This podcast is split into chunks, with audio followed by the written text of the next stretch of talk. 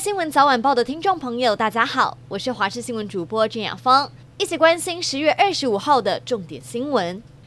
民进党籍立委赵天麟爆发婚外情风波，流出多张和中国籍张姓女友人的亲密合照。赵天麟在晚上十点多透过脸书发出声明，宣布退选立委。他表示，决定退选是对于挺台湾支持者负责任的态度，一起完成总统大选与国会过半的大局。而在赵天麟退选之后，外界关注接棒人选，其中刚入党的市议员黄捷呼声最高。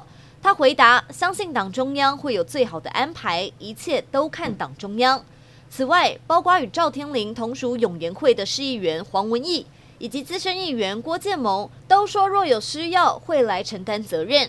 至于要怎么布局，高雄市长陈其迈说会跟党部讨论来做综合评估。今天，民众党总统参选人柯文哲竞选总部正式成立，但今天也是蓝白合到底能不能成的最后关键日。前一天，侯友宜喊出婚约说，柯文哲没有直接表态要不要结，只是尴尬的说这我会再想想办法。现在更传出蓝白若合不了，国民党主战派有同归于尽的打算。柯文哲则表示，国民党现在在情了。台啤永丰云豹球员罗振峰传出涉赌事件，上午前女友也是桃园璞园领航员啦啦队的成员千瑞曝光了关键录音档。但双方在网络上隔空交火，罗振峰贴出验伤单和对话，反控前女友对自己动粗，还与他一起涉赌。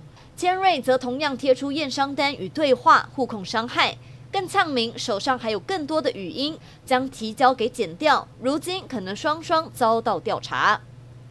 陆军装甲五八六旅一辆战车清晨行经台中都会园路时，车辆突然动力异常，还发生油管破裂漏油的情况。还好不到一个小时就清理完毕，没有发生交通事故。军方表示，部队当时正在进行例行性的训练，与常青操演无关。事故发生后，会全面的检视战车的保养和装备检查，查明漏油的原因。苗栗有山有水，不少业者开发露营区吸引游客，但三百多家露营区大多是非法经营，因此县府要加强稽查。更放话，不合法就罚到来申请纳管为止。苗栗县府统计，三百二十六家露营区目前有七十家申请。有业者透露，合法率应该很低，主要是因为审查门槛太高。希望县府辅导的同时，可以放宽一些建筑规定，提高合法率。英国影评人雷恩斯近期在放映会中介绍台湾国际级导演侯孝贤的作品时，提到了侯孝贤的健康状况亮起红灯，接下来可能不会再执导电影了。对此，侯孝贤工作室表示会发声明向外界来说明，不过在截稿前尚未获得回应。